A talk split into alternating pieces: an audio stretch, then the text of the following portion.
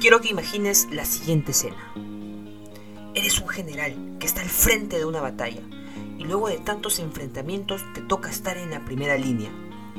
Para cuando todo está consumado, de repente uno de tus cabos se pone frente a ti. Luego viene otro y otro y así sucesivamente. Notas cómo tu equipo se puso en esa primera línea. Al acabar la guerra y por lo tanto dichas batallas, todos logran sobrevivir y se cuenta frente a un gran público la hazaña antes mencionada. Al final, al preguntarle el por qué a cada soldado, que se atrevió de forma tan valiente en ponerse frente a ti y protegiéndote, todos responden de la misma manera. Mi líder haría lo mismo por mí. ¿Cómo logras tener un equipo tan leal a ti y al mismo tiempo que sea uno de alto rendimiento? ¿Cómo formar un equipo así? Hola, yo soy Andrés y te doy la bienvenida a esta tercera temporada de nuestro canal de podcast de Leal 3.0, donde estamos convencidos de que los procesos mejoran cuando las personas mejoran dentro de una organización.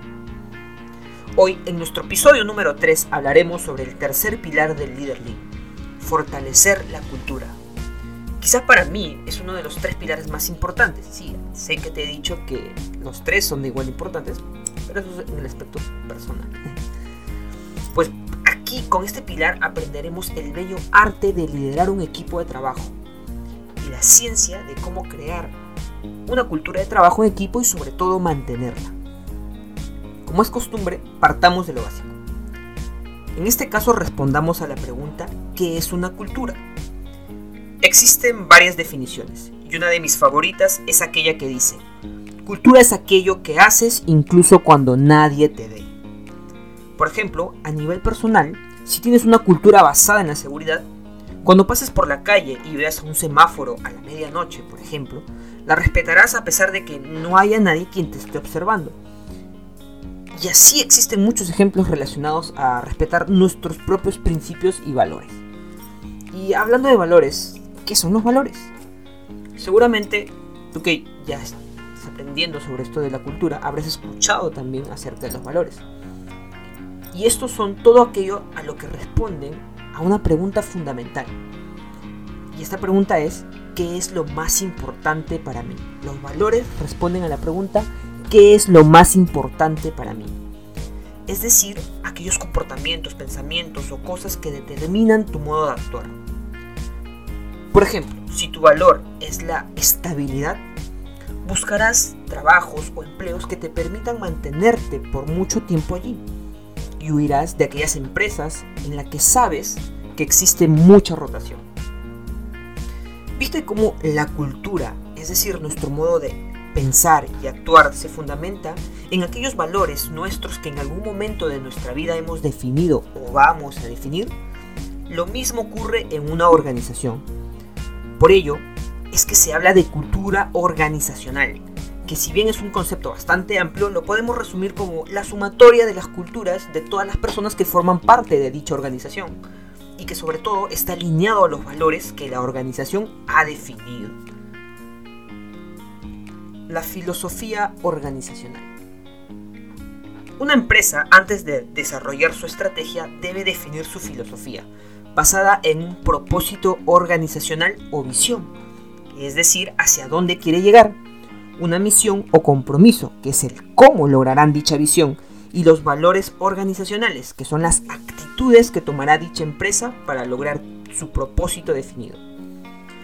Todo líder Lean debe tener súper claro esta filosofía e interiorizarla en su ADN, sobre todo estos valores de la organización para desplegarlos en todo su equipo de trabajo. Los microclimas te voy a contar una historia.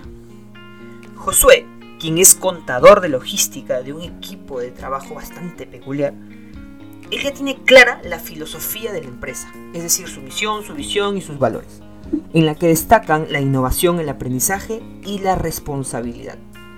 No obstante, su jefe ha hecho caso omiso a lo que Josué ha ofrecido con respecto a algunas mejoras en cuanto al sistema de trabajo que ellos llevan a cabo y recibió respuestas por parte de su jefe como, uy no, Josué, esto es muy difícil, mm, no sé si resulte, mejor no hay que arriesgarnos.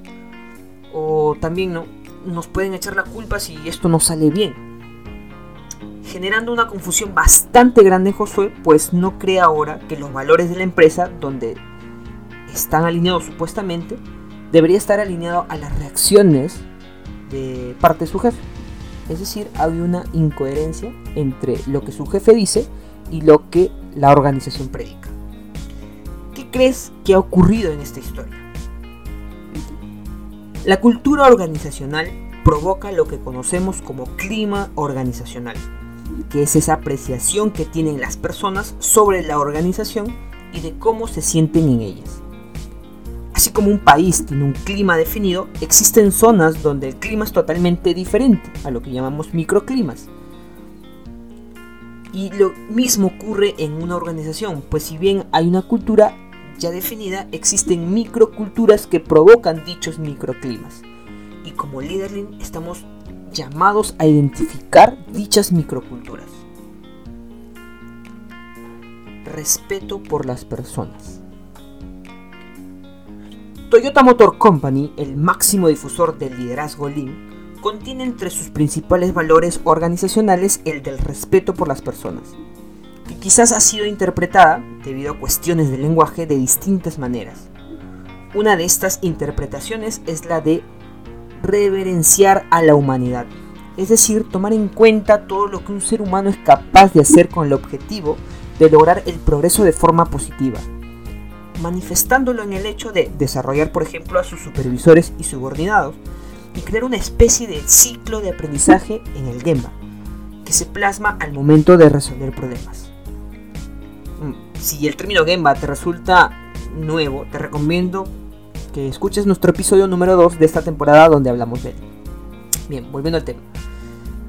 Esto de respetar a las personas, es decir, valorar a las personas, enseñándoles y respetando su trabajo a través de preguntas correctas y así resolver los problemas de forma correcta. La pregunta aquí es, ¿cómo se ha logrado formar dicha cultura de respeto por las personas?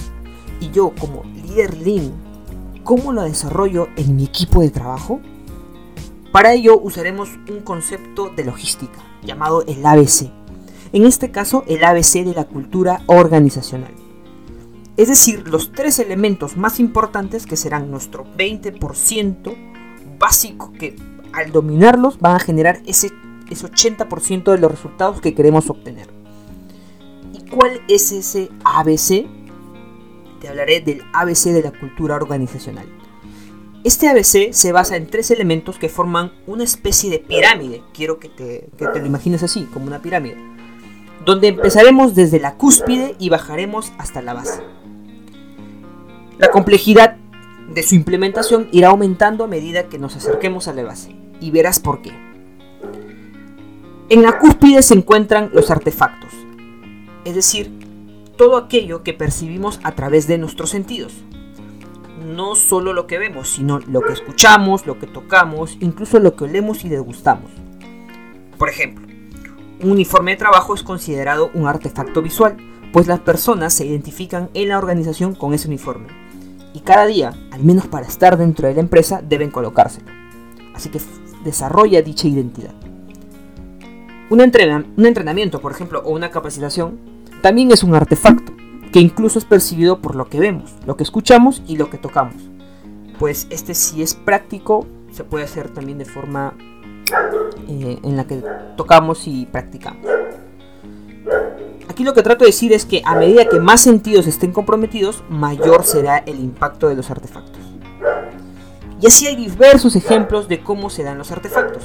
Videos corporativos o educativos, paneles, flyers, obsequios, etc.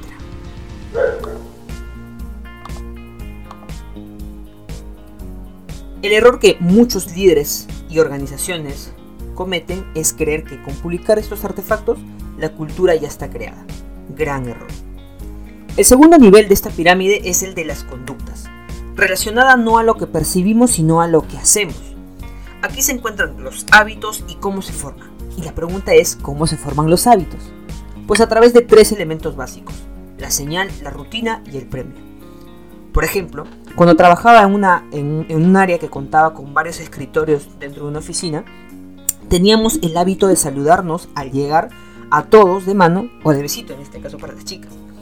La señal era el llegar a la oficina por la mañana, la rutina el saludo en sí mismo y la recompensa era la reciprocidad, una sonrisa o el mismo hecho de ser cordial. Aquí la clave es identificar las señales que despiertan la acción en sí y saber reconocer las conductas que queremos provocar para ir creando la cultura que deseamos desarrollar. Por ejemplo, si queremos desarrollar el hábito de gestionar de forma diaria, o sea, de reunirnos de forma diaria para gestionar, debemos establecer una señal que dispare dicha reunión, como por ejemplo antes de sentarse a la oficina o después de marcar la asistencia. La rutina sería la de conversar en 10 minutos y preguntarnos cómo nos fue ayer, qué haremos hoy, qué dificultades podrían presentarse.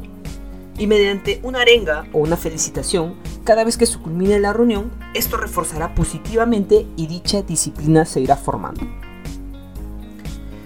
Finalmente está la base de esta pirámide, el de las creencias o convicciones, que son las del nivel más profundo y las más difíciles de desarrollar. Sin embargo, ya te di una pista de cómo podemos interiorizar este nivel en el comportamiento de las personas. Estoy hablando del reforzamiento positivo, que no es nada más que brindar algo positivo por la culminación de una acción que queremos que se repita. En este caso a través del reconocimiento genuino. Ahora, las creencias, como se sabe, forman la base de nuestro pensamiento y esto muchas veces no son desarrollados de forma consciente, sino a través de nuestra mente subconsciente. Quien, para tener una idea, más o menos, nuestra mente consciente, por ejemplo, procesa 300 bits de información por minuto y nuestra mente subconsciente procesa 10 millones de bits. Es decir, no importa lo que digas a los miembros de tu equipo, si no eres capaz de hablarle a la mente subconsciente de ellos, dicho cambio de creencia no se va a llevar a cabo. Entonces, ¿cómo lo logramos? Si bien desarrollar una creencia es de por sí un trabajo muy personal, como líderes podemos sostenernos de la congruencia. Sí, la congruencia. Pues la congruencia es una de las mejores formas de hablarle a nuestra mente sumergida. Es decir, si quieres forjar un cambio en las personas, muestra tú cómo hacer dicho cambio y habla desde el ejemplo. Pues como dice la frase, lo que haces grita tanto que no puedo oír lo que dices. Así que desde allí tenemos un gran desafío como líder Slim que busca formar dicha cultura desde la base, es decir, desde las creencias. Cultura de equipo de trabajo. Ya te hablé de la logística que debes llevar a cabo, es decir, del ABC, para ir creando la cultura de un equipo de alto rendimiento, pues como líder lo que buscarás es ello, que tu equipo sea capaz de sostenerse a sí mismo. Formar un equipo de trabajo es es todo un proceso que tendrá altas, bajas y con fases muy distintas, de las que te hablaré en un próximo episodio, que serás capaz de identificar y saber qué estrategias usar en cada una de ellas. No obstante, como líderling siempre deberás velar porque la cultura no solo se forme, sino que se mantenga y a su vez se mejore. Entonces, ¿cómo debo hacer, cómo puedo hacerla sostenible? definiendo estos cinco aspectos fundamentales. Número 1. Propósito del equipo, que responde a la pregunta ¿por qué existimos como equipo y qué queremos lograr? Número 2. Roles y habilidades, en la que definimos el papel que debe desempeñar cada persona y las habilidades mínimas que necesitamos, las que tenemos y las que vamos a desarrollar. Número 3. Metas personales esta es muy importante, pues aquí nos daremos cuenta si es que el propósito del equipo se alinea a los objetivos personales de cada persona. Si es así, vamos por buen camino. Si no, es momento de ajustar o también de ver si realmente hay personas que deben estar o no, pues serán infelices por más que se logren los resultados. Número 4. Expectativas. Asociado a las metas personales, ¿sí? en donde cada miembro del equipo debe saber qué es lo que espera del equipo y lo que el equipo puede hacer por él. Y número 5, los valores, que son, como te dije al inicio, esos principios que formarán la cultura que deseamos desarrollar y vivir cada día. Sin duda, fortalecer la cultura es todo un reto para todo, para todo y esta será la base que sostendrá la lealtad de su equipo de alto rendimiento. Basa tus acciones bajo el valor fundamental de respeto por las personas y verás cómo ante las distintas batallas que se te presenten y en las que tengas que estar en primera línea, tu equipo se pondrá al frente de ti, pues en su foro más interno ellos responderán a la pregunta ¿por qué lo hago? A una respuesta simple pero contundente, porque mi líder haría lo mismo por mí.